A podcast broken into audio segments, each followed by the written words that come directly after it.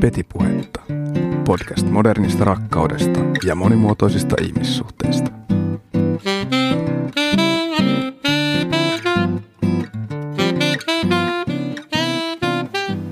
Hyvää iltaa rakkaat kuulijat ja tervetuloa tämän kauden viimeisen Petipuhetta podcastin pariin. Minun nimeni on Elina Saarenmaa ja tässä podcast-sarjassa löytöretkeillään nykyajan ihmissuhteiden ihmeellisessä maailmassa. Tänä iltana kuullaankin deittailuvinkkejä ja paljastuksia siitä, kuinka tehdä itsensä vastustamattomaksi vastakkaiselle sukupuolelle. Puhutaan toki myös sukupuolirooleista ja feminiini- ja maskuliinienergioista ja arvoista. Maailman suurinta deittiapplikaatiota eli Tinderiä ei voida myöskään sivuuttaa, kun puhutaan nykyajan deittikulttuurista – Viime Petipuhetta podcastissa juteltiinkin vähän turhautumisesta Tinder-deittailusta. Ihmisillä on toki eri intressejä olla Tinderissä. Sieltä käsinhän on mahdollista kohdata paljon hyviä tyyppejä, mutta moni myös kokee menevänsä koko ajan kohti uusia pettymyksiä. Ihmisillä ei tunnu olevan aina hyviä käytöstapoja, viesteihin jätetään vastaamatta ja saatetaan täysin kadota eli ghostata. Sinkuilla ajatellaan olevan suuret paineet ja epärealistisetkin kriteerit sen oikean kumppanin löytämiseen. Mutta onneksi tänään on luvassa myös deittivinkkejä niillekin, jotka ovat Tinderinkin kanssa hakanneet päätään seinään, sillä meidän tämän illan vieraana on deittailutaiteen ekspertti. Tervetuloa Mikko Kemppe. Kiitos paljon Elina ilo saada sut haastateltavaksi ja sä oot muutenkin aika monitoimimies, eli sä oot myös tanssikoulun omistaja, maailmanmatkaaja, deittikuru, hyvän ruoan ja viinin ystävä, biohakkeri, luennoitsija, tapahtumien järjestäjä ja sit mä oon vielä huomannut, että sua on tituleerattu Suomen James Bondiksi ja mitä vielä? No joo, kiitos. Yritetään yltää kaikkiin noihin tänään. Hyvä. Mutta hei, ennen kuin sä paljastat kaikki deittailun ja miesten salaisuudet naisille, niin haluatko sä tarkemmin kertoa kuulijoille, että miten susta on tullut ihmissuhdeekspertti ja miten sä oot innostunut puhu- puhuun juurikin deittaamisesta? No joo, no kaikki omalla kohdalla lähti Oulusta. Joskus olin, tota, muistan, kun olin joku 15-vuotias, lähdin ensimmäisille treffeille – ja sitten mä muistan, kun tota, yksi tyttö meidän koulusta oli antanut mun kaveri, luokkatoverille tota, sen, äh, hänen puhelinnumero ja sanonut, että hei, että käy antaa Mikolle tämä mun puhelinnumero, jos se vaikka soittaisi mulle. Ja sitten mä olin pitänyt sitä puhelinnumeroa monta päivää ja oli aivan paineessa, että hei, miten tässä nyt tulisi toimia. Ja sitten kuitenkin keräsin rohkeutta ja soitin sille tytölle ja sovittiin treffit Myllyojalle yhteen Oulun yhden ostoskeskuksen pieneen semmoisen kaupan kulmalle. Ja sitten mä muistan vielä sen hetken, kun mä ajoin polkupyörällä ja sitten mä hoksasin siinä puolessa välissä, että en mä tiedä teittailusta yhtään mitään. En mä tiedä treffailusta, en mä tiedä mitä meidän pitäisi, mistä meidän pitäisi puhua, mitä mun pitäisi tehdä. Ja sitten siinä tavallaan nyt jälkeenpäin muistaa, että se oli niinku semmoinen hetki, mikä jäi niinku tosi paljon mieleen, että et, et, eihän meillä ole niinku kukaan opettanut näitä teittailu-treffitaitoja. Niin ei se ole kummakaan, että monilla on niinku niissä haasteita. Ja sitten kuitenkin, äh, okei. Okay, Sä olit 15 silloin. Mä olin silloin jo about 15 muistaakseni. Mm, niin. Eikä niitä tossa iässä vielä kukaan tiedä, vai tietääkö? No ei, ei, niin, no mut siis Niinpä, mutta miksei niitä voisi opettaa. Ja tavallaan just näitä kommunikaatiotaitoja, miesten ja naisten välisiä eroja ja sitä, että me ymmärretään enemmän kuka me ollaan ja miten me voitaisiin esimerkiksi treffailla. Ainut, ainut oli joku Uno Turhapuro-leffa, mistä ei välttämättä kannata ottaa niitä malleja.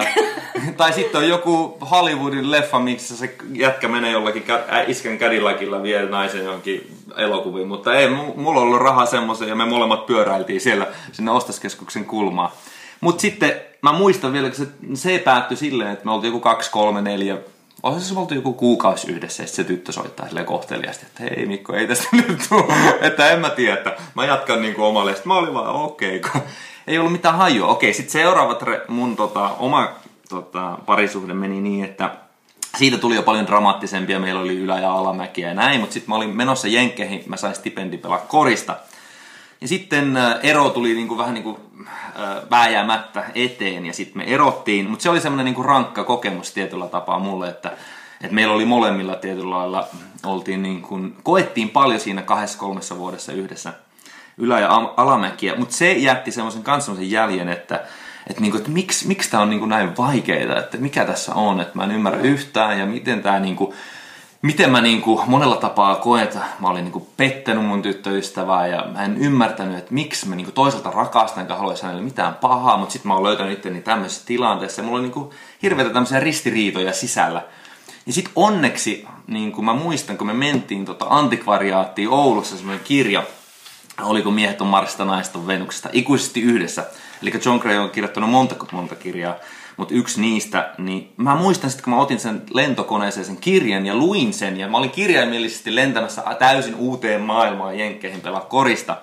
Ja sitten tavallaan se kirja aukas, mutta se oli niin kuin monelle varmaan niin kuin aina joku kirja saattaa olla, tai joku leffa tai joku keskustelu saattaa olla just se oikea, oikea hetke just sille, mikä niin kuin aukaisee silmiä enemmän ja niin kuin kiinnostusta kaikenlaista kohtaan. Niin se oli se kirja mulle. Ja sitten sillä, sillä lentomatkalla mä itkin, enkä ollut itkenyt niin, niin kuin syvällisesti pitkään aikaa. Ja mä aloin ymmärtää niin kuin, tavallaan, että kuinka itsekäs mä olin itse ollut. Ja monesti tiedostamatta, että ei välttämättä, että mä olin niin kuin jollain lailla huonolla, pahalla intentiolla tehnyt typeryyksiä ja, ja sanonut jotain pahaa, vaan mä en vaan tiennyt, että miten mä olisin voinut vaikka tukea mun tyttöystävää paljon paremmin.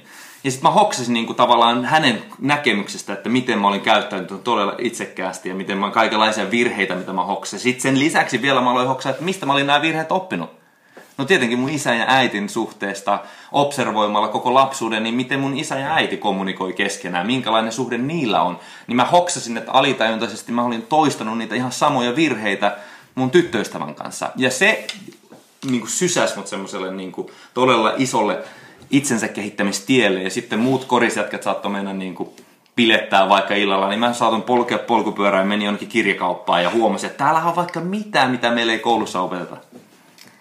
No sepä siinä, että koulussa ei hirveästi opeteta tällaisia ihmissuhdetaitoja. En tiedä, että ajatellaanko, että ne pitäisi sitten tulla kotoa tai muuta, mutta niin kuin säkin sanoit, että sulla niin kuin isä ja äiti on se esimerkki. Niin, hyvässä ja huonossa. Hyvässä ja huonossa meille kaikille. Että en tiedä, kuinka moni meistä haluaa oman isänsä ja äitinsä kaltaisen niin parisuhteen, parisuhteen niin. itselleen. Mutta sieltähän ne mallit tulee mm. lähtökohtaisesti ihmiselle. Mutta sen takia, kun enenevissä määrin alkaa tulee tämmöistä ihmissuhdekeskustelua, että Niinpä. kaikkea ei tarvitse oppia aina kantapään Niinpä, kautta. just näin. Ja että voi vähän niin kuin ennaltakin tietää. Mutta kyllä mä uskon siihen, että hyväksi tavallaan niin kuin deittailijaksi tai niin kuin ihmissuhteessa äh, olevaksi, niin oppii myös harjoituksen kautta. Just näin. Ja, ja se on mun mielestä tässä yksi munkin isoista pääpointeista on just se, että hei, että me voidaan niin kuin, ennen mäkään kaikkea tiedä, ja sitten aina kun mä ajattelen niin kuin jonkun naisystävän kanssa tai deittailussa tai treffailussa tai seurustelussa, että hei nyt mä tiedän jo, niin sitten sit mulla tulee aina vastaan kaikkea uutta. Niin se on se pointti, että hei, ensinnäkin me voidaan kaikki hoksata ja oivaltaa, että missä tahansa elämäntaidoissa me voidaan aina tulla paremmaksi. Että en mäkään olisi tullut tanssissa näin hyväksi, jos ei mulla olisi ollut tosi huippuvalmentaja. Sen takia mä menen niin yhä, yhä edelleenkin mun valmentaja, joka on siinä paljon parempi. Ja mä opin ja maksan siitä. Niin samalla tavalla missä tahansa elämän osa-alueella me voidaan jo onneksi internetin kautta, Petipuhe-podcastin kautta, mun deittioppaiden kautta, minkä tahansa kautta, niin löytää erilaisia oivalluksia ja oppia eri elämän osa-alueilla paremmaksi. Se on mun just niin kuin semmoinen iso oivallus, mikä lähtee sitten ja aloittaa monen, monen niin kuin kenties ihan uusille teille. Totta, että sun deittioppaitahan on ladattavissa internetissä, joissa sä paljastat tosiaan naisille, että mitä miehet oikeasti ajatte, ajattelee ja kerrot myös miehille, miten naisia oikein onnistutaan iskemään ja miten ollaan tosi puoleensa vetäviä. Niin, niin tota, mä mietin, että onko Suomessa ihmiset vastaanottavaisia näille sun deittivinkeille ja miten ne jotenkin niin kuin toimii täällä, että et tuntuu, että sulla on tosi paljon vaikutteita myös niin kuin amerikkalaisesta mm-hmm. kulttuurista, että sähän siellä tota, opiskelit tosiaan niin kuin avioliitto- ja perheterapeutiksi. Mm-hmm.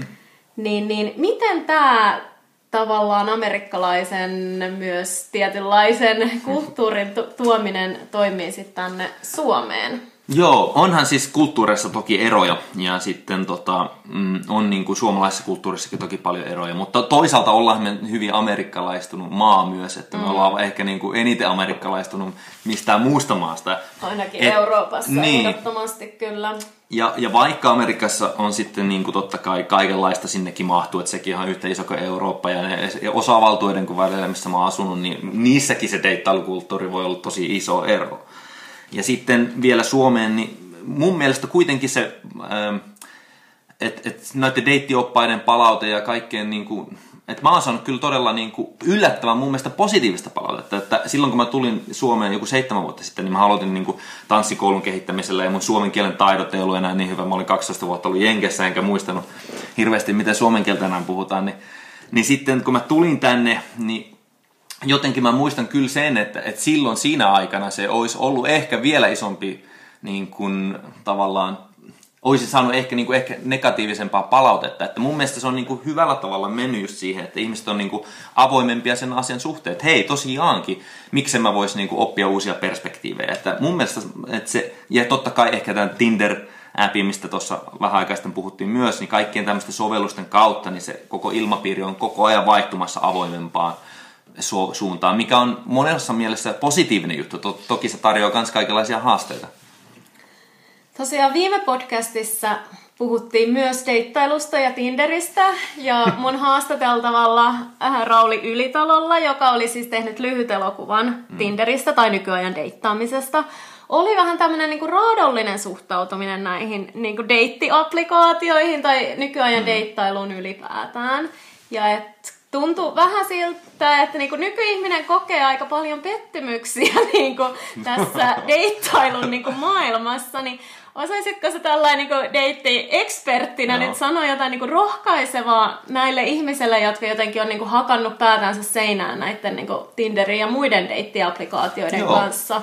Tai että miksi ylipäätään ihmiset turhautuu tästä deittailusta? Että eikö tämmöinen uusien ihmisten tapaaminen voisi olla niinku aika kivaakin? Joo, mä, mä oon tossa ihan samaa mieltä, että, että ensinnäkin mä aukasisin ehkä sitä silleen, että, että monessa mielessä kaikki tämä teknologia ehkä niin kuin on semmoinen mikroskooppi vähän niin kuin siihen, kuka me jo ollaan. Ja sitten niin kuin tämmöisten niin kuin uusien mahdollisuuksien kautta niin kuin tulee kaikki nämä tämmöiset niin kuin turhautumiset vaan enemmän niin kuin julki, mitä meillä on aina ollut monessa mielessä. että niin kuin siinä mielessä... Äh, mä näen, että, että se on tosi iso asia, miten sä esimerkiksi suhtaudut vaikka just siihen Tinder-applikaatioon ja mitkä ne sun niin deittailutaidot on, niin se paljastaa sen hyvin paljon nopeammin, ne sun omat ajatusmallit.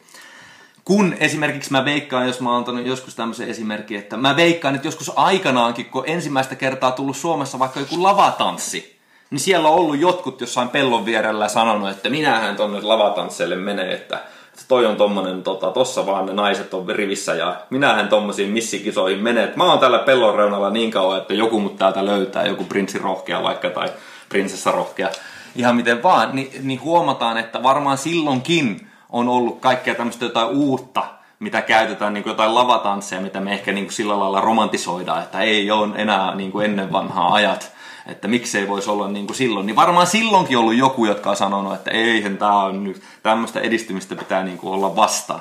Niin tavallaan, että jos me huomataan, että hei, tämä Tinder niin kuin on monessa mielessä ihan sama asia, että hei, toisaalta niin kuin positiivisessa puolessa, niin kuin sä just sanoit, niin tämähän niin kuin mahdollistaa meille niin paljon, mitä ei koskaan ennen mahdollista.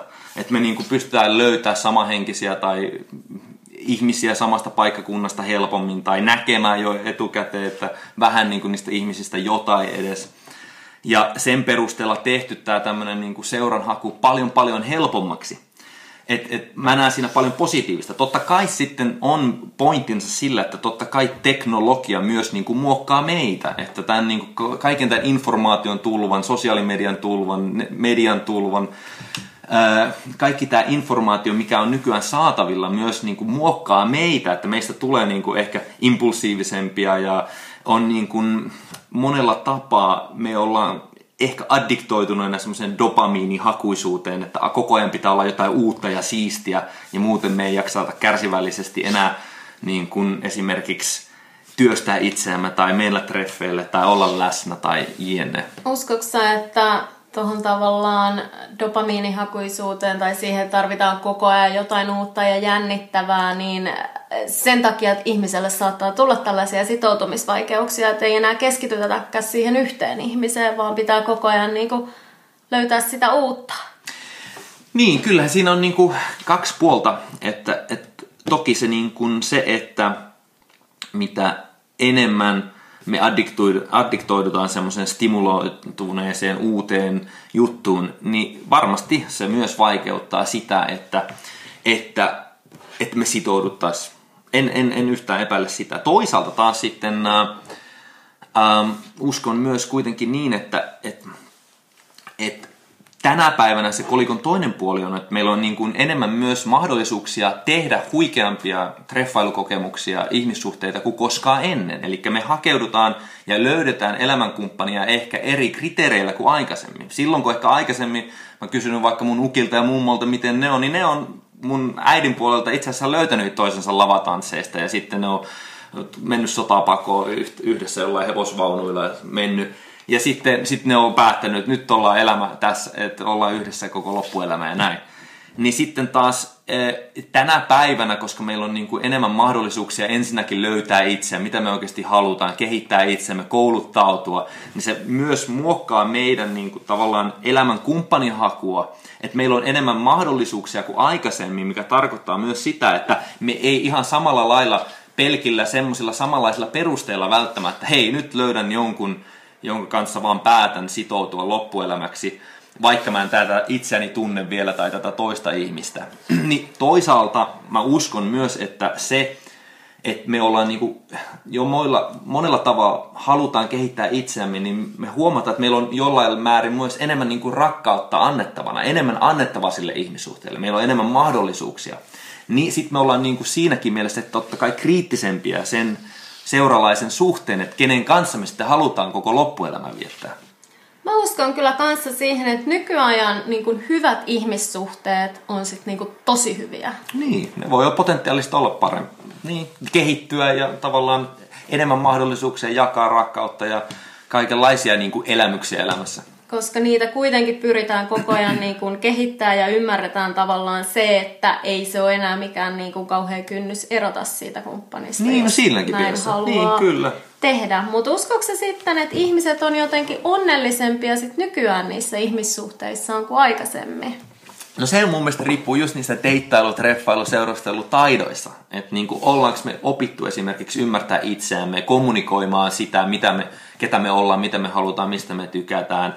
Ja ollaanko me opittu kehittää niitä seurustelutaitoja niin, että me niin kuin tehdään töitä sen eteen, että me ei ajatella jotenkin, että hei, tämä niin rakkaus pitäisi olla ilotulitusta joka päivä ilman, että mä itse kehittäisin itseäni ja toisin ja pyrkisin tuomaan kanssa jotain siihen parisuhteelle, niin ilman sitä ajattelumallia mun mielestä ei välttämättä ole. Eli voi olla monet suhteet, jotka on vaan semmoisesta niin kuin jollain lailla riippuvaisia siitä suhteesta tai jollain lailla kokee, että on vaan tässä, koska on pelkää, että jossain ulkomaailmassa olisi vieläkin pahemmin asiat tai näin.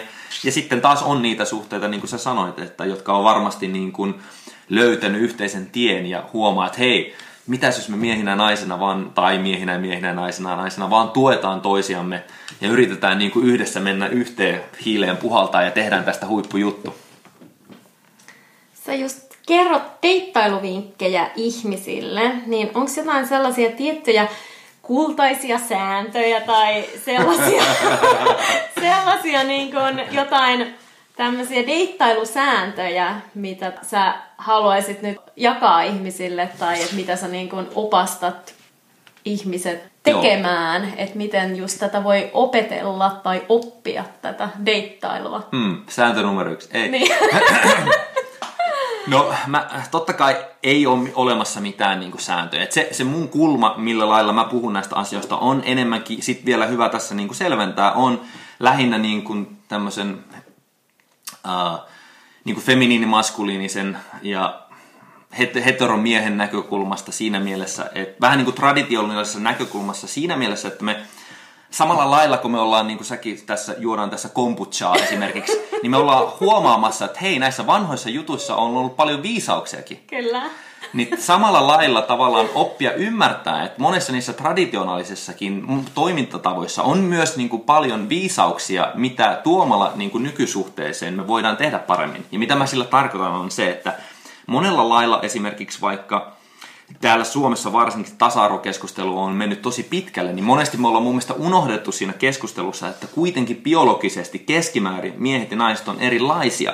Ja ymmärtämällä esimerkiksi noita pieniä eroja, niin yleisesti ottaen sekin voi tuoda kuitenkin tosi paljon lähemmäs itse asiassa miehiä ja naisia, koska me ymmärretään esimerkiksi, että hei, naisilla on yleisesti ottaen keskimäärin esimerkiksi erilainen aivotoiminta kuin miehen. Ne erot on hyvin pieniä, mutta ne pienetkin erot kuitenkin vaikuttaa tosi paljon siihen, että miten me saatetaan joku asia kokea ja nähdä täysin eri silmin. Esimerkiksi naisilla on kuukautiskierro, miehillä on yleisesti ottaen keskimäärin paljon enemmän testosteronia kehossa. Jos me mennään vaikka meidän teinivuosiin, niin sehän vaikutti meihin tosi paljon, mutta se vaikuttaa silti vieläkin. Ja tavallaan tuommoisia pieniä biologisia eroja ymmärtäen, kun me aletaan ymmärtää paljon enemmän, että hei, miten mä voin itse asiassa tukea sua naisena parhaimmalla mahdollisella tavalla, ja sä voit tukea mua miehenä, niin sillä tavalla me pystytään niin kuin kehittämään deittailusta ja myös parisuhteesta paljon paremmat. Ja mitä olisi joku konkreettinen esimerkki? Esimerkiksi niin kuin stressi on yksi hyvä esimerkki siinä, että mitä stressaantuneempia me ollaan, ja sen takia nämä erot nykyyhteiskunnassakin mun mielestä näkyy niin paljon, koska me ollaan kaikki yleisesti ottaen tosi stressaantuneita niin miten me voidaan esimerkiksi tukea naisia? Minkä takia naiset yleisesti ottaen, puhun taas niin kuin yleisesti ottaen, tykkää vaikka halauksista, se, että me katsotaan silmää, se, että me yhdessä yritetään tuoda jotain hyvää tänne, koska se tuottaa oksitosiinia, mikä oksitosiini taas tuottaa tai se on semmoinen hormoni sun kehossa, mikä laskee stressiä, jos stressiä mitataan niin kuin kortisolihormonista. Niin minkä takia esimerkiksi miehet, mä muistan silloin kun mä olin vaikka 17-18 mun tyttöistä, hei mitä jos halattas vaan mikä pointti siinä, jos ei se johda mihinkään. Kun taas mä miehenä ajattelen, että mikä taas niin kuin laskee mun stressiä, no se on testosteronin tuotanto. Sen takia mäkin tykkään näistä jutuista puhua, koska jos mä koen, että tai saan sen niin kuin vastauksen vaikka, että hei näillä jutuilla on joku pointti, ja tämä niin kuin auttaa jotain, niin testosteronia nousee mun kehossa ja mulla stressi laskee. Totta kai tämä on niin kuin todella, todella, todella hyvin paljon yksinkertaistettu asia, mutta se pointti, mikä mulla tässä on, että kun me aletaan niin kuin ymmärtää, että miten me treffailussakin voidaan niin kuin edesauttaa sitä, että hei, miten, naiset, miten mä voin niin kuin miehenä ymmärtää, miten mä teen oikeasti siitä treffailusta kivempaa naisille. Ja sitten kun mä huomaan, että hei, nämä jutut toimii, että mä katson vaikka silmiin ja mä oon läsnä siinä tilanteessa ja mä kysyn jotain kysymyksiä ja esimerkiksi yritän kehittää semmoista niin kuin hyvää äh, tavallaan yhteyttä niin sitten sekin voi olla jo iso juttu, kun että mun tarvitsisi pröystäällä jollain mun saavutuksilla tai mitä mä itsekin silti saatan helposti sortua tai jollain treffeillä, jossa mä muista, että hei, että me ollaan erilaisia ja me, se koko pointti on yrittää tukea niin sitä toista sellaisena kuin se just on. Se on totta, että tuntuu, että jotenkin toi tasa-arvokeskustelu, niin siinä on vähän sekoittunut niin kuin sukupuoliroolien niin, keskustelu. just näin.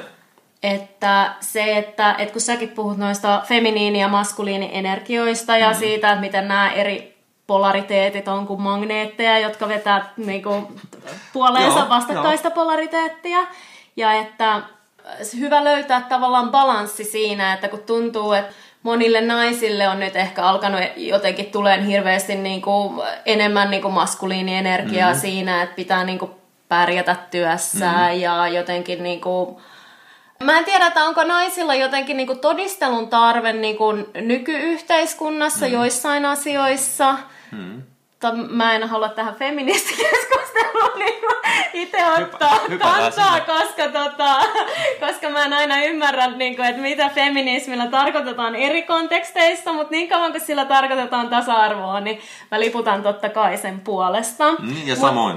Mut, sitä mä mietin, että tuntuuko susta, että nykyyhteiskunnassa niin kun naisten ja miesten roolit voi olla vähän niin kuin hukassa jopa? Joo, todellakin.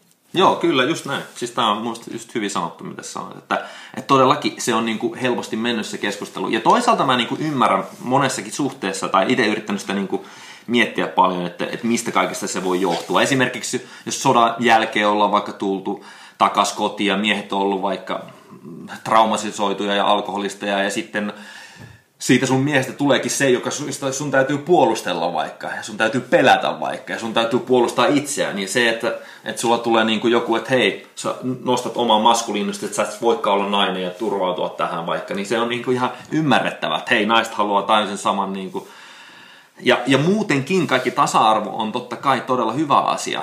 Ja se, että naiset on esimerkiksi Suomen yhteiskunnassa saanut sen mahdollisuuden paremmin kuin monessa muualla päin maailmaa, kehittää omaa maskuliinista puolta, niin sekin on tosi hyvä juttu.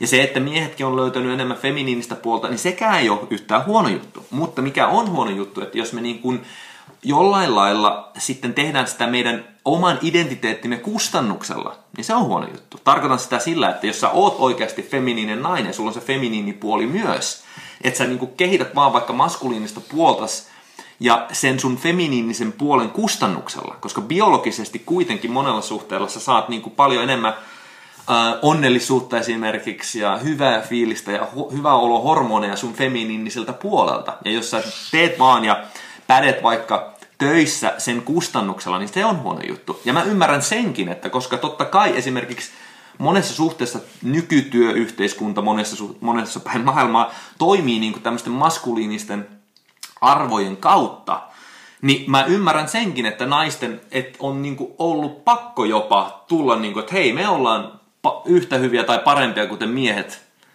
niin kuin näissä työjutuissa. Ja sekin on niin ymmärrettävää, mutta se mun mielestä ei ole silti se oikea ratkaisu.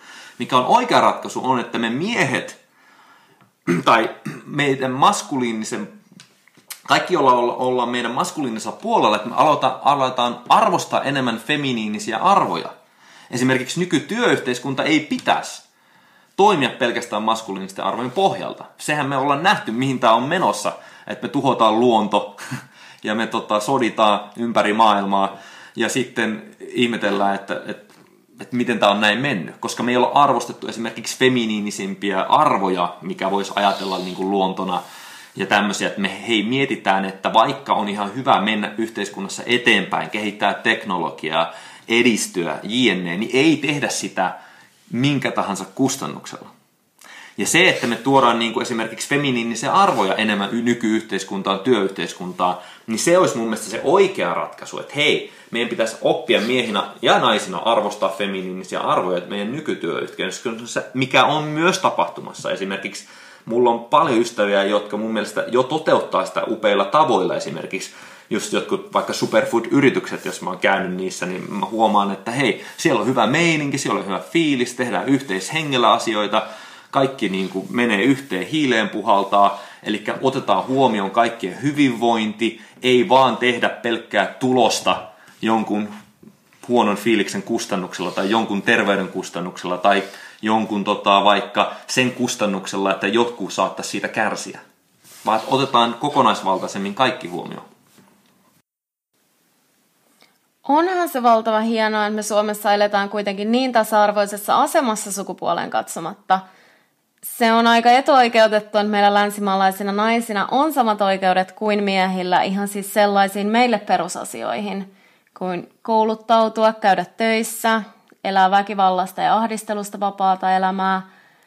Et kaikkialla maailmassa asiat ei valitettavasti vaan ole todellakaan näin hyvin, eli sen tasa-arvon eteen on vielä tehtävä lujasti töitä – mutta siis, et, tosiaan tuntuu, että tällaisena tasa-arvostamisen ja arvottamisen aikakautena, niin omaan sukupuoliroolinsa, se, niin kuin oman sukupuoliroolinsa selkeätä korostamista ei nähdä aina kovin ideaalina, kun tuntuu, että hirveän vahvasti pyritään sellaiseen sukupuolineutraaliuteen nyt joka paikassa – ja siis mä tarkoitan, että on tosi jees, että näitä asioita otetaan esiin, näistä keskustellaan ja ihmisiä ei todellakaan pitäisi määritellä niiden sukupuolen perusteella. Ja kaikki sukupuolet ja sukupuolettomat pitää ehdottomasti huomioida. Mutta ei sitä mun mielestä pidä nähdä kuitenkaan pahasti tai että, että se menettää uskottavuuttaan, että jos sä haluat korostaa esimerkiksi vaikka sun omaa naisellisuutta naisena mutta tuntuu, että nykyaikana saatetaan katsoa jopa vähän kierroon, jossa yhtäkkiä kannatatkin jotain perinteisiä arvoja. että siis jollekin vaan sattuu olemaan joskus luontevampaa se ruoanlaitto ja jollekin toiselle vaikka se autonrenkaiden vaihto. Et en tarkoita, että on niinku naisten ja miesten jutut, mutta siis ihan niinku sukupuoleenkaan katsomatta joku asia on luonnollista jollekin ja joku asia ei ole välttämättä luonnollista toiselle. Mutta ehkä vähän tämmöisissä niinku, jutuissa niin tuntuu, että feminismi saattaa potkasta välillä itseään nilkkaan, jos nyt otan vielä tämän feminismistikortin. Siis kuten sanoin, mä en aina ymmärrä, mitä sillä tarkoitetaan feminismillä niinku käsitteenä, koska välillä vaikuttaa siltä, että feminismi pyrkii ennemmin sukupuolineutraaliuteen, kun ei haluta, että nainen nähdään objektina. Mutta mielestä siinä ehkä, mun mielestä siinä ehkä tota, piilee pieni paradoksi, että jos nainen ei saisi korostaa naisellisuuttaan, vaikka juurikin tulisi pyrkiä yhtä lailla feminiinisten naisten ja maskuliinistenkin miesten väliseen tasa-arvoon, eikä pelkästään edistämään sitä sukupuolineutraaliutta. Toki siis niin kuin välillä tuntuu ristiriitaiselta sellainen feministikeskustelu, että yritetään tukahduttaa naisen feminiinistä seksuaalisuutta, vaikka samaan aikaan sit julistetaankin sitä naisen emansipaatiota – mutta kuten tosiaan sanoin, mulla on loppunut ymmärrys näistä ja feminismistä ylipäätään se on todella haastava puhua ihan missä tahansa kontekstissa. Mutta siis vaan sitä halusin sanoa, että mun mielestä juurikin tavoiteltavaa sukupuolten tasa-arvo on juurikin se, että jokainen saa valita ne omat sukupuoliroolit, joissa viihtyy, ja meidän tulee kunnioittaa kaikkia juuri sellaisena kuin ne haluaa olla. Niin, tai no mun mielestä se on ihan niinku hullunkurista. siis se, että nainen ei saisi niinku korostaa omaa naisellisuutta tai omaa seksuaalisuutta. Tai niin kuin puhuttiin tuossa ennen tätä haastattelua esimerkiksi siitä pikkusen ohittain, että, että on olemassa esimerkiksi, mikä on totta, että jos miehet vaikka äh, menee tuolla klubeilla ja saa paljon naisia, niin sit sillä annetaan semmoinen niin arvonimi, että se on niin macho-kaveri ja se on hyvä, mutta jos naiset niin kuin haluaa vaikka äh, tarkastella ja kokea ja tutkia omaa seksuaalisuutta, niin se on jotenkin niin kuin nainen leimata jollain negatiivisella sanalla. Ni, niin sekin on totta kai ihan naurattava. Että totta kai meidän pitäisi niin kuin olla, pyrkiä siinä mielessä ymmärtää, että, että okei, ei ole yht, mitään kellekään mitään yhtä oikeaa boksia. Ja, mutta sekin, ja, ja sekin, että miksei, mikset sä naisena vois niin kuin, nauttia sun omasta seksuaalisuudesta, olla seksikäs, olla viehättävä niin, niin sekin on musta ihan naurettava. Totta kai, jos se tuntuu sillä, että sä haluat olla naisellinen ja nauttia omasta seksuaalisuudesta, niin by all means. Sehän seksuaalisuus on tosi iso voima meissä, mikä on myös semmoinen tapu-aihe. Ja sitten se, että me laitetaan vaan kaikki, niin kuin, että me oltaisiin sukupuolineutraaleita, on mun mielestä ihan naurettava. Niin ja siis totta kai niin kuin, mun mielestä niin kuin jokainen saa olla just sellainen ja kokee oman sukupuolensa kuinka haluaa. Et jos toki, sä, jos toki. sä niin kuin koet, että sä et niin kuin vaikka pysty samaistumaan niin kuin maskuliinisuuteen tai feminiinisyyteen Joo. tai muuta, mutta silti on niin kuin jännittävä justiinsa siis tota, miettiä sitä, että et miten tuntuu, että koitetaan niin kuin painaa alas vähän niin. tuollaista, että jos joku haluaa olla tosi maskuliininen tai jotenkin tosi feminiininen, niin että, että siitäkin tulee vähän sellaista, mm. että että tota, ei voida niinku kokea, kokea sitä, että seksuaalisuus on kuitenkin niinku valtava voimavara mm. ja sitten naisena siihen pitäisi jotenkin liittää hirveästi hä, niinku häpeän tunteita, jos on tosi seksuaalinen. Joo, samaa mieltä. Et mun mielestä, mun mielestä tämä on just Peti sun podcasti on just hyvä siinä niin kuin aukaisemaan tätä keskustelua, että, että olit mitä niin kuin mieltä tahansa näistä, niin ainakin hyvä näistä on keskustella yhdessä ja sitten nähdä eri perspektiivejä ja just niin kuin jutella, että hei, miksi tämä menee näin ja miksi me ollaan menossa tähän suuntaan ja onko tämä hyvä meille vai eikä. Ja totta kai on ihan samaa mieltä, että totta kai jokainen saa yksilöllään niin kuin, valita sitten, että mikä tuntuu oikealta ja siinä mielessä totta kai, mutta se on just mitä sä sanoit, että, että mielenkiintoista, että jotenkin miehiä vaikka kannustetaan itkemään tai Uh, niin en mä näistä aina välttämättä pelkästään niin kuin hyvänä asiana. Mitä jos miestä tuntuu siltä, että se ei halua itkeä?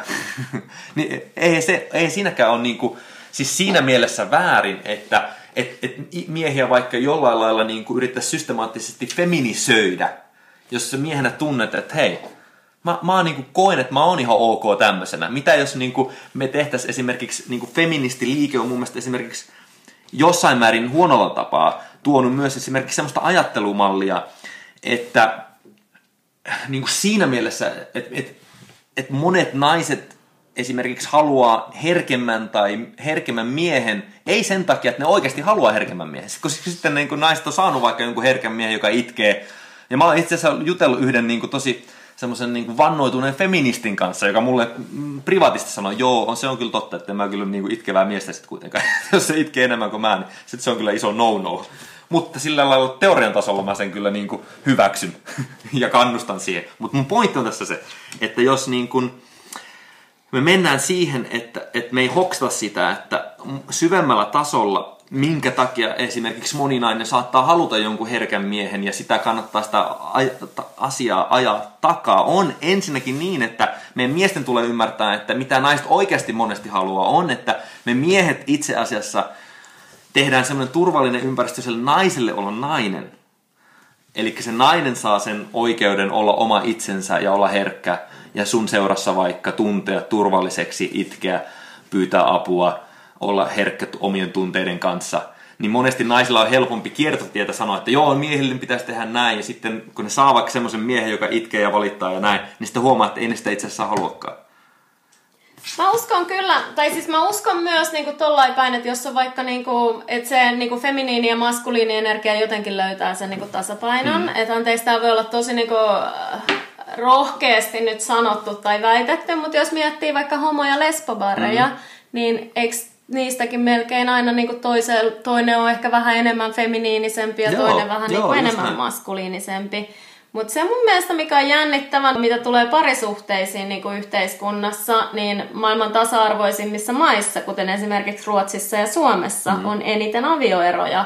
Ja niin kuin seksin harrastaminen ei enää niin kuin kiinnosta. Mm. Niin, niin tota, toimiiko tämmöinen tasa-arvo sitten niin petipuuhissa? Tai makuhuoneessa.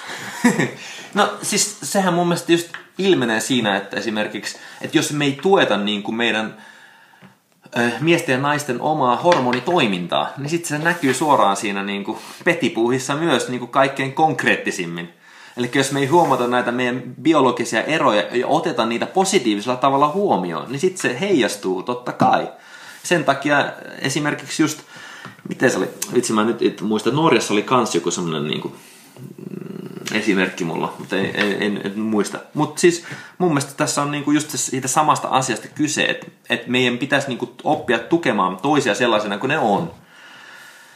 Ja suurimmaksi osaksi keskimäärin kuitenkin biologisesti miehet on yleensä enemmän maskuliinisella puolellaan tai pystyy ammontaa hormonaalisesti, aivokemiallisesti enemmän hyvällä on hormoneja, vähentää stressitasoja sen maskuliinisen puolen kautta. Se on vaan meidän biologia. Ja sama naisilla, että me ymmärretään, että miten naisten hormonitoiminta toimii, miten siinä on pieniä aivokemikaalisia eroja aivojen toiminnassa. Niin kun me ymmärretään noita pieniä eroja, niin sitten me pystyt päästään just siihen, että hei, me pystytään niinku tukemaan toisia sellaisena kuin ne on paljon paremmin. Mikä sitten myös näkyy petipuuhissa. No, täytyy tunnustaa, että en mä varmaan ikinä ketään sellaista heteronaista tavannut, tai siis en, sellaisen kanssa en olisi jutellut, joka ei niinku haluaisi tavallaan, että mies tulisi ja niinku ottaisi. Että tavallaan, että vaikka tiedätkö, sä olisit jotenkin, jotenkin tosi korkeassa asemassa sun duunissa tai niin, niinku niin. tienaisit enemmän kuin sun kumppani tai mitä Joo. tahansa, mutta se jotenkin sen pitää olla sitten toimia eri tavalla sitten siellä makuuhuoneessa. No, se on good point. Luulet sä, että mä oon siis keskustellut niinku mie- miesten kanssa tästä asiasta, että, että kun ne on vähän ihmeissään siitä, että on mennyt tällaiset niinku tietynlaiset, että hyvät käytöstavat jopa koetaan vähän sillä niin kuin, en mä tiedä voiko sanoa seksistisinä, mm. Tai siis, että sä et voi niinku miehen, miehenä avata naiselle mm, ovea, mm, koska nainen niinku hermostuu tästä. Mm. Niin mikä, mikä tämä niinku ilmiö on, että, koska mä koen, että sillain, että tavallaan tasa-arvon kannattaja, niin mäkin voin niinku pitää miehelle ovea auki, mm. mutta kyllä mä totta kai haluan, että mies pitää mulle ovea auki, koska se on mun mielestä vaan niinku hyviä käytöstapoja. Mm. Tai siis se, että niinku mies pukee takin mun päälle tai mitä tahansa maksaa lasku ravintolassa tai mm. muuta, niin mun mielestä kaikki tommonen niin kuin, toimii jopa sellaisena niin kuin, esileikkinä tai sellaisena tietynlaisena huomioimisena. Joo, mä oon samaa mieltä. Siinä on, ja se, se on totta kai, niin kuin, mikä tästä just tekee niin kuin, mielenkiintoisemman vielä haastavamman on se, että, että se niin kuin, totta kai aina riippuu, että mistä perspektiivistä sä näet sen asian. Tarkoitan sitä, että et, et, et, mä oon samaa mieltä, että meidän on mun mielestä hyvä tuoda takas just tämmöisiä vanhoja traditionaalisia juttuja, ja eikä nähdä sitä niin kuin semmoisina ajatuksena just, että vitsi, tää on nyt seksististä, tai tää on niin kuin jotenkin, että miksi tää, jos sä oot vaikka nainen, niin mä olisin enemmän semmoisen ajattelumallin kannalla, että että jos mies avaa sulle oven, niin näet, että jos sä pystyt näkemään sen, että hei, tämä mies oikeasti halusi tässä auttaa, tehdä mun elämästä helpomman, niin miksei me voitaisiin niinku kiittää siitä tai hymyillä siitä ja sanoa, että hei, olipa kiva juttu. Ja nyt kun tuolla Helsingissä menee, oon mä nyt viimeisinä päivinä mennyt ja avannut vaikka ovea joku, ja jotkut on tosi ihanasti kiittänyt esimerkiksi naista siitä, että ei mulla ole tullut, mutta on mulla tullut joskus silloin muutama vuosi sitten vastaan myös semmoisia, jotka katsoo vähän, että miksi sä niin kuin vaikka avaisit mulle oven tai näin. Mutta että jos me nähdään ja pystytään niinku ottaa se myös niinku semmoisena, hei, että tämä oikeasti tämä mies halusi tehdä mun elämästä vaan paremman. Ja se oli tuommoinen kiva ele. Niin sitten se totta kai myös vaikuttaa siihen, että sulla tulee hyvä olo. ja sä itse niinku, että hei, tässä, tässä maailmassa on vielä ihmisiä, jotka välittää vaikka niin me voidaan tehdä se, ja sitten kun naisena sä ymmärrät vaikka tässä treffivinkki naisille, jos sä ymmärrät esimerkiksi miehistä sen, että keskimäärin taas yleisesti ottaen mm, suurin osa miehistä... Joo, joo, joo, joo, koska se tekee meidän maailman paljon helpommaksi. Just näin. niin tavallaan tekee sen asian, mä näille feministeille alustan tämän Tietyille feministeille en kaikille, okei. Okay. Niin tavallaan siis sen ajatuksen, että jos sä naisena ymmärrät vaikka, että sisimmässä, jos sä niin kuin oot vaikka tosi kiitollinen, osoitat sen sun arvostuksen hymyilemällä, olemalla niin kuin iloinen, niin miehet sille monella tavalla myös niin kuin huonossa mielessä narsisistisesti ajattelee, että ei vitsi, wow, niin kuin, että hei me pystyttiin tekemään näin iso juttu tekemään tästä, että se nainen tykkäsi ja oli hy- hymyilijä, oli iloinen ja kiitti tästä. Ni, niin naisena teidän on oikeasti niin kuin, tosi vaikeaa myöskään niin kuin, tietää, kuinka hyvä fiilis miehelle saattaa siitä tulla. Jos mies ottaa sen myös semmoisena asiana, että hei vitsi, olipa kiva, että tämä nainen niin kuin arvosti tätä. Koska miehen testosteroni nousee ja se pystyy näkemään missä tahansa pikkupojilla sä kehut jotain, että vau, että teippä ton jutun hyvin. Ja, tai miehenä vaikka, että kehut vaikka jotain vaikka asiaa, että, että toi, toi, tässä saat vaikka hyvää, että toi tämä konsertti oli upea, minkä sä sävelsit, tai tämä biisi, niin miehet niinku monella tapaa identifioi itsensä just siihen, miten ne on saanut aikaan elämässä. Ja se identiteetti liittyy hyvin vahvasti siihen. Ja hormonallisella tasolla meille tulee todella, todella hyvä fiilis siitä. Jos me tavallaan just tuodaan takaisin tuommoiset traditionaaliset jutut ja ymmärretään syvemmällä tasolla vielä, että hei, mehän voidaan tehdä tästä semmoinen niin ei huonolla tavalla manipuloiva juttu, vaan naisetkin te ymmärrätte, että hei, käyttäkää miehiä hyväksi. Se on mun niin kuin, tässä se sanoma. Yes. Ja sitten jos te teette sen niin hyvällä fiiliksellä, positiivisella energialla, niin te huomaatte, että hei, munkin elämästä voi tulla itse asiassa paljon helpompaa. Ja samalla sun ei tarvitse tuntea syyllisyyttä siitä, koska jos sä aina muistat edes niin kuin tavallaan arvostaa sitä, niin miehelle se on myös win-win. Ja miehelle tulee tosi hyvä fiilis, ja se inspiroi miehiä ja motivoi miehiä jatkamaan semmoista hyvää käytöstä ja hyviä juttuja. Ja mies saa siitä niin kuin itselleen niin kuin hyvää fiilistä paljon enemmän kuin naiset esimerkiksi luultavasti ymmärtääkään. Ja sillä tavalla just meitä syömällä tasolla ymmärtää, me voidaan tehdä siitä semmoinen positiivinen juttu meille molemmille. Koska eivätkö miehet juurikin halua tehdä naiset onnellisiksi? No se on, se, se on mihin mä uskon. ja kyllä mä väitän, että naiset haluaa myös tehdä miehet onnellisiksi. Just ja näin, kaikki just me näin. halutaan olla onnellisia tota, elämässämme. ja, se... ja miehille, mä annan miehille vinkin tässä just se, että jos miehet kuuntelee tätä, niin just se pointti, että monesti mikä mekin saatetaan, jos mä muistan niin kuin peilaan omaa nuoruutta, niin esimerkiksi mä en nähnyt monesti, että mun isä niin kuin onnistuneesti teki mun, mun äidin onnelliseksi. Niin sitten tavallaan me miehetkään ei monesti syvemmällä tasolla esimerkiksi hoksata, kuinka hyvä fiilis meille tulee siitä. Ja se on mun mielestä osa syy, miten miehet edesauttaa tätä huonoa deittikulttuuria. Että jotenkin me niin kuin lähtään semmoiseen keskusteluun, että joo naisen, jos me halutaan tasa-arvoa, niin naisen pitää kans maksaa aina saman verran ja tehdä yhtä paljon ja näin. Ja sitten me ei hoksata, että hei, itse asiassa syvemmällä tasolla me ei olla ehkä koettu ja nähty ja uskottu, että hei me oikeasti pystytään vaikka pienillä jutuilla tekemään deittailusta paljon niin kuin miellyttävämmän kokemuksen naiselle. Ja sitten kun me opitaan helppoja pieniä juttuja, olla läsnä vaikka treffeillä, katsoa sitä naista silmiin, yrittää kuunnella, tehdä jotain pieniä juttuja aukasta ovet. Että noi pienet jutut saattaa merkata tosi paljon. Niin sitten me miehet hoksaat, että ei vitsi oikeesti. Kun me monesti aina jäädään semmoisen niin kuin pienen loukkuun, että me ajatellaan, että mulla oli yksi kaveri vaikka, joka tuli sitten pari vuoden sanoa, Mikko mä ostin jonkun Pemarin tai Mersu mun vaimolle. Mutta se on yksi piste. Se on, että sä oot raatanut niin kuin monta vuotta ja nyt sä ajattelet, että tämä korvaa sen koko niin kuin romanttisen rakkaussuhteen. Ja sitten mä itseni mielessä ajattelin, että voi ei, että et, et tavallaan me miehet niin monesti ajatellaan vaan, että, että noin noin isot teot ainoastaan, joka merkkaa. Ja me ei hoksata taaskaan myös miehen näkökulmasta, että miten jotkut pienet jutut voi merkata niin paljon.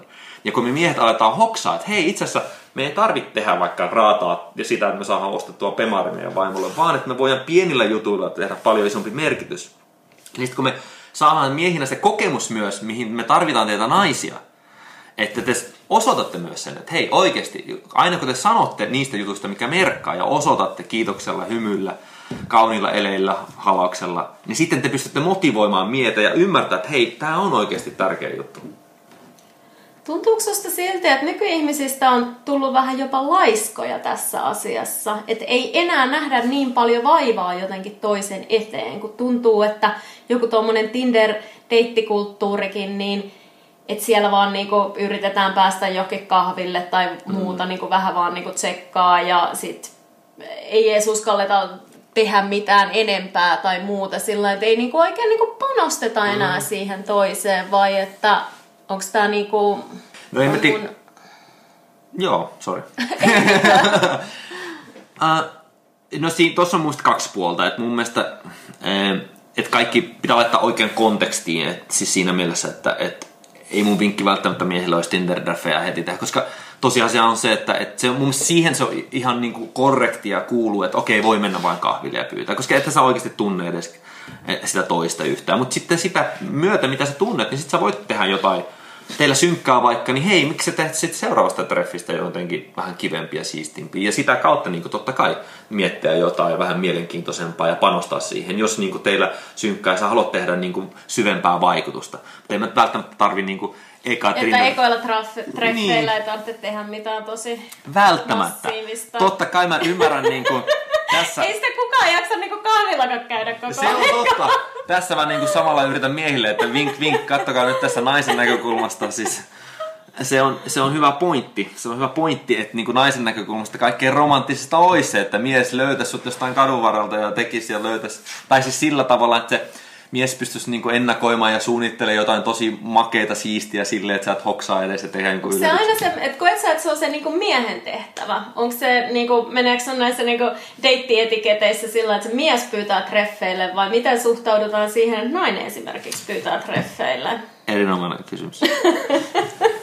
mun mielestä, tossakaan ei ole mun mielestä mitään yhtä niinku oikeita, oikeita ja väärää NS-protokollaa. Mm-hmm. Et, ja, ja, mut, mutta mihin mä aina palaan takas, on se, että keskimääräisiin biologisiin eroihin, ja mitä mä tarkoitan sillä on, että se menee niin, kuin niin helposti myös siihen, että, että nainen yhtäkkiä meneekin sille maskuliiniselle puolelleen. Esimerkiksi tarkoitan sitä sillä, että mulla oli nyt just yksi coachattava valmennusryhmässä, just äh, eilen oli meidän live-lähetys, missä mä kerroin tästä ajatuksesta, että kun se sanoi esimerkiksi hänen ongelmansa, että mulla käy monesti niin, että, että mulla on tämmönen tota, mies, ja sitten mä en eka itse lämpeä, se mies lämpenee mulle, sitten yhtäkkiä mäkin lämpenen, ja sitten se mies jotenkin meneekin kylmäksi, ja sitten se jotenkin, mä turhaudun siihen tilanteeseen. Niin mä e, selitin sitä dynamiikkaa siinä mielessä, että mun mielestä naisena sun kannattaa miettiä aina sitä, että totta kai sä voit kutsua treffeille, tehdä aloitteita ja tehdä. Ja joskus se on mun mielestä ihan hyväkin idea ja totta kai sun pitää kontribuoida. Mutta et tee sitä koskaan li- niin,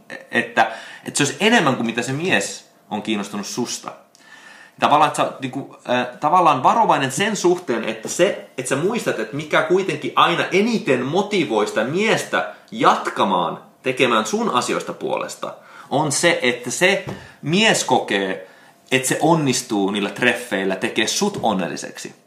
Niin jos miehen sä... pitää jotenkin niin sanotusti saalistaa, vai no, mennäänkö tällaisiin alkukantaisiin joo, no siinä on, niin kuin, asetelmiin? siinä on niinku biologisesti pohjaa. Miksi miehet lähti sinne metsään ja miten se on vaikuttanut meidän aivoja biologisia. Pitäisi naisten olla jotenkin vaikeasti tavoiteltavia tai että onko se ylipäätänsä, mä, mä uskon, että se on varmaan niinku molempien sukupuolien dynamiikassa, jos nyt taas puhutaan näistä heterosuhteista, niin, niin että jos toinen on jotenkin enemmän vaikeasti saatavilla, niin sitten siitä tulee halutumpi vai miten sä oot tämmöisen mm. niinku selittänyt? Mä oon selittänyt sen enemmän semmoisen niin positiivisemman ajatusmallin kautta vähän sanoen samaa. Mm. Mitä mä tarkoitan sillä se on, että semmoinen, niin kuin, semmoinen tietynlainen niin kuin manipulaatio, en mä siihen usko ollenkaan, mutta äh, mitä mä tarkoitan sillä, että monet voi ajatella, että okei, mun pitää jollain pelata jotain pelejä tai olla jollain näin. Niin kysymys ei ole siitä, vaan on niin kuin, hyvä ymmärtää vaan meidän erot. Ja mitä mä tarkoitan sillä on se, että, että esimerkiksi monesti mitä intiimimpää suhteen miehet ja naiset menee äkkiä, niin sitä enemmän esimerkiksi miehet saattaa luonnollisesti kokea, jos ne on maskuliinisia miehiä vaikka, mitkä on omalla maskuliinisella puolella, niin tietyllä lailla kokea ihan luonnollisesti, että mäkin saatan niin kuin, vaikka olla treffeillä, treffata, sit mulla saattaa yhtäkkiä taas mennä mun ajatukset johonkin työjuttuihin. Ja mä en ajattele sitä naista ollenkaan. Vaikka. Ja sitten siinä saattaa mennä kauan aikaa. Joillain miehillä, riippuen kuinka stressaantuneita ne on, kuinka paljon ne miettii sitä työjuttua jne, niin jossain vaiheessa, kun ne vaikka ironisesti, varsinkin juuri silloin, kun ne ajattelee, että nyt tämä treffailu on mennyt, menossa vaikka tosi hyvän suuntaan ja me ollaan oltu jo pitkään, että nyt tämä nainen luottaa muhun varmasti, niin mä pystyn niinku enemmän olla oma itseni ja uppoutua vaikka työhönjuttuihin. Ja se mies saattaa hoksata muutaman päivän jälkeen, että eihän se ole pitänyt yhtään yhteyttä tähän naiseen nyt. Ja siinä voi olla, se voi olla oikeasti aidosti, että siinä ei ollut mitään niin kuin pahaa negatiivista ajattelua siinä miehen. Niin naiset saattaa ajatella, että no vitsi, mikä jätkä, että tätä ei pitänyt yhtään yhteyttä, pelaa manipuloivia peliä. Se on saattanut itse se nainen miettiä mielessä, että mikä tässä nyt on, mihin tämä on menossa, miksei se soita, miksei se tee näin. Ja sitten naiset saattaa nähdä sen niin kuin tosi manipulaattisena, jos ne niin kuin, okei, okay, mä olen vaan ja pidän itseni vaikeasti tavoiteltavissa, vaan mitä mä sanoisin naisille sen vinkiksi, että a, deittaa monia miehiä samaan aikaan, pidä hauskaa, hyväksi käytä miehiä hyvällä positiivisella tavalla. Sitten myös sen lisäksi tee niin, että että jos siitä miehestä josta ei kuulu, niin sulla on oma onnellinen elämä, mikä on kuitenkin se kaikkein A ja O. Että sä oot onnellinen omassa elämässä, että sä et ole riippuvainen siitä jostain treffikumppanista, että sulle tulee hyvä olo niin sitten aina kun se mies ottaa sun yhteyttä, niin sit sä voit olla aina iloinen siitä. Hei vau, tämä mies otti yhteyttä, katsotaan mitä se voi tehdä, tuoda mun elämään. Ja sillä lailla, että te voitte molemmat tukea teitä sellaisena kuin te ootte ja rakentaa siitä yhteisen hyvän huipputreffi ja seurustelusuhteen. Se on varmasti totta, että naiset jotenkin ylianalysoi tota, niinku, kaiken maailman niinku, viestintää ja muuta, mutta onhan sekin, niinku, tuntuu, että kyllä miehetkin sanoo, että ne haluaa niinku, itsenäisen, vahvan naisen, jolla on oma elämä, mutta sitten ne ei välttämättä kuitenkaan kestä sitä. No sekin on mutta nämä nyt on taas näitä niin. yleistetään. Minkälaisia vinkkejä sä annat ihmisille, jos ne ei esimerkiksi ole Tinderissä tai muuta, että mm. mistä tota, ihmisiä sitten löytää ja mitä esimerkiksi kannattaa mennä sanomaan mm. ihmisille jossain live-tilanteessa – jos sä yhtäkkiä tapaat jonkun? No. Okei, okay. no hyvä kysymys. Uh, no esimerkiksi, no tässäkin mä annan yleensä miehille ja naisille vähän erilaisia vinkkejä. Esimerkiksi, jos uh, te ette ole Tinderissä, niin miksei mennä? Mm. Mutta jos ei todellakaan tykkää ja ymmärrät sekin, siinä on hyviäkin puolia, miksei halua niin kuin, liikaa teknologiaa elämää ja näin. Onko sä itse Tinderissä? Mm, silloin tällöin. Okei. Kyllä, mun pitää tehdä tutkimusta. Tutkimuksen takia tässä.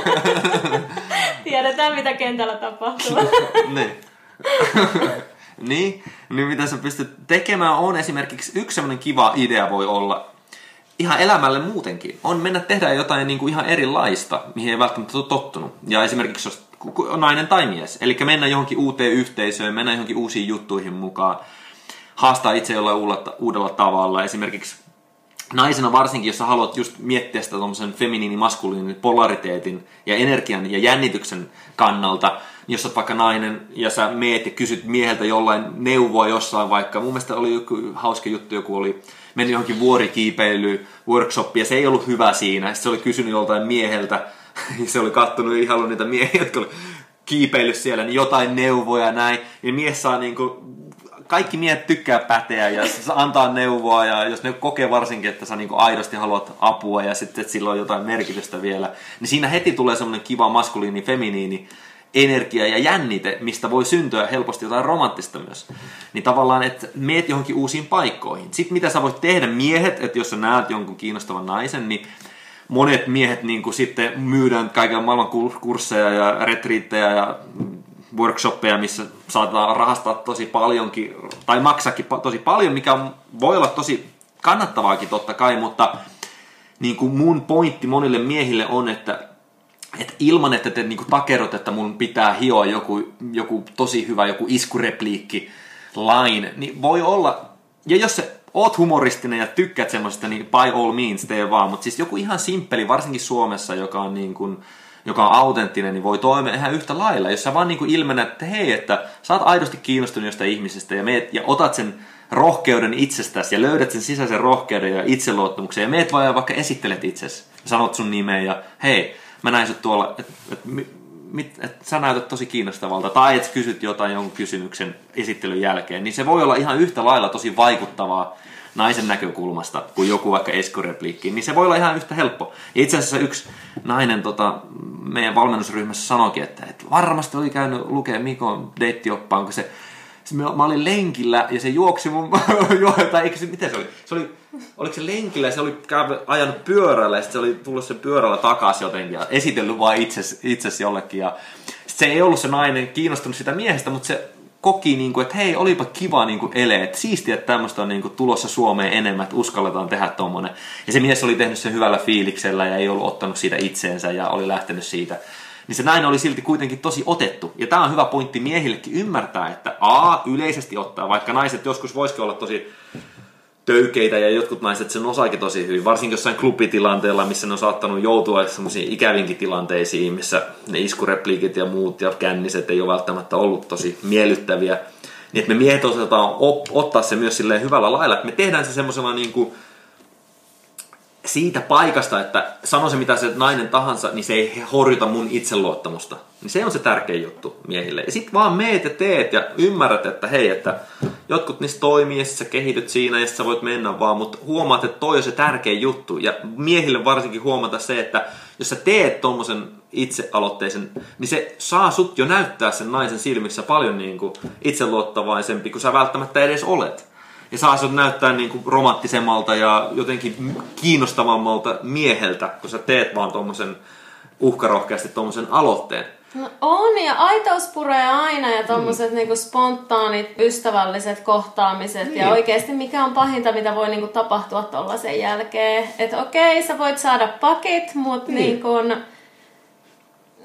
elämä on ja niin kun, et ei, niin kun, se on harvinaista oikeasti löytää se täydellinen niin kuin, matchinsa. Mutta mitäs, onko sulla sitten ihmisille siellä Tinderissä niin jotain tällaisia vinkkejä sitten Joo. siihen Tinder-menestymiseen?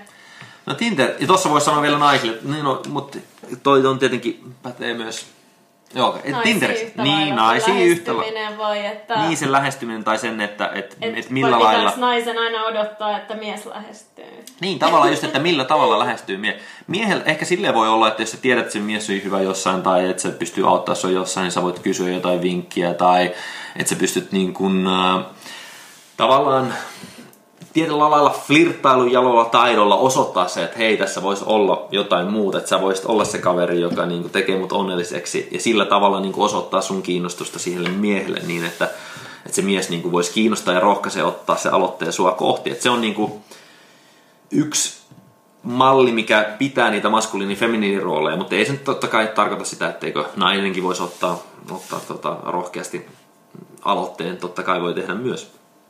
Mitä tulee näihin Tinder-juttuihin, niin sitten totta, se on kyllä ihan totta, mitä se äh, Rauli, joka on tekemässä sitä videota, niin totta kai siinä on niin kuin, että se pitää niin kuin ymmärtää, että se Tinder on niin kuin tietynlainen kontekstinsa ja siellä ei kannata niin kuin mun mielestä turhautua siihen, että joku ei vaikka laitakaan sulle viestiä matchin jälkeen tai näin, että, että mä tiedän itsekin ja tiedän joitain, jotka tulee joku match, sitten ne ei käytäkään sitä, tulee joku elämäntilanne, että, että moni ei käytä sitä semmoisen välttämättä niin kuin edes elämänkumppanin hakemiseen, vaan joku voi hakea vaan jotain ajan virikettä siitä tai mitä, että siinä on niin, kuin niin laaja skaala, millä intentioilla ihmiset on siellä Tinderissä, niin sitä on niin kuin, mun mielestä se pitää ottaa se konteksti huomioon, niin mitä sä sitten voit tehdä siellä on mun mielestä miehen näkökulmasta, niin Googlestakin löytyy semmoisia ihan mielenkiintoisia niin kuin ala, avausrepliikki-ideoita, millä sä voit tehdä sen esimerkiksi mielenkiintoisemman ja erottua toisesta. Esimerkiksi,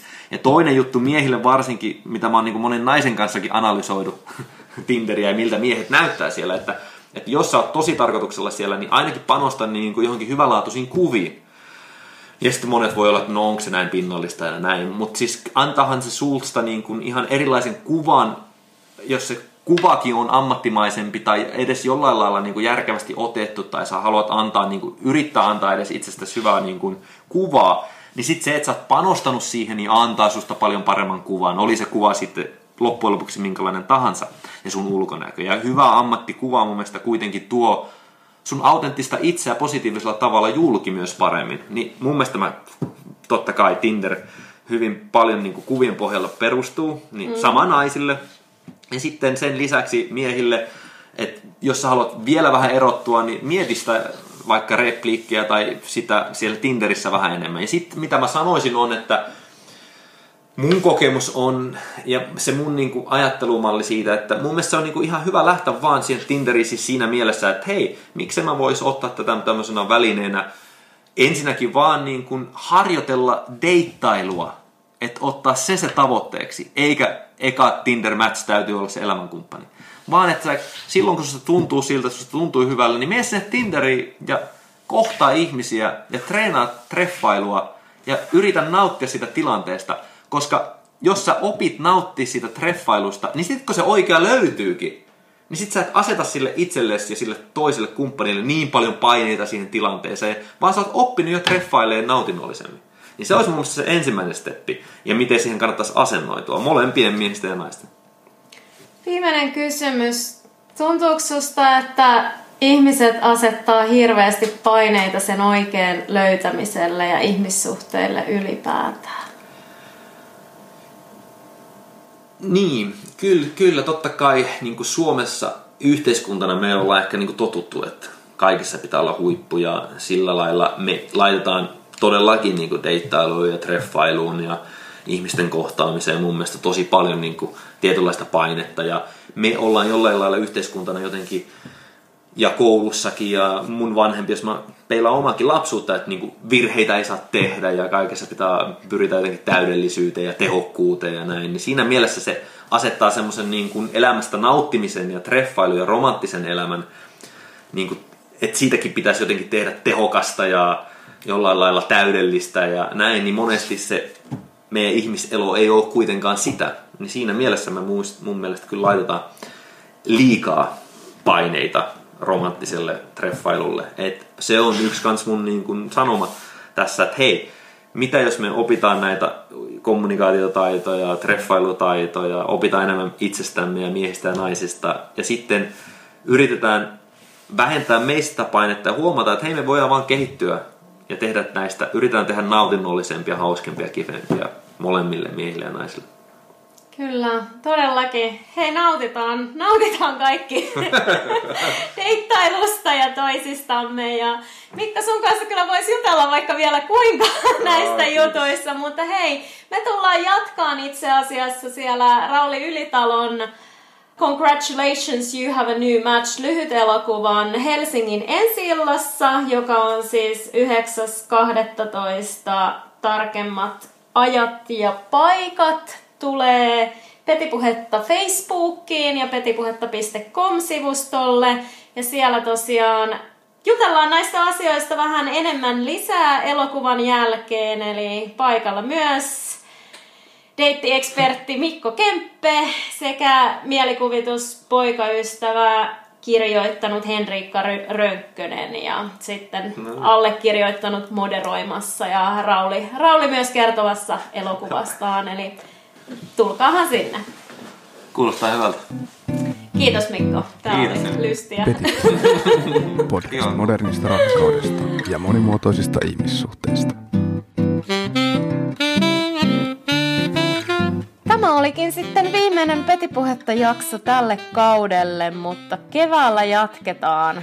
Ja puhutaan myös lisää sitten seksuaalisuudesta, sukupuolirooleista ja muun sukupuolisistakin. Uskoisin, että ajatusta herättävää löytöretkeilyä on tiedossa ja ainakin mahtavia vieraita.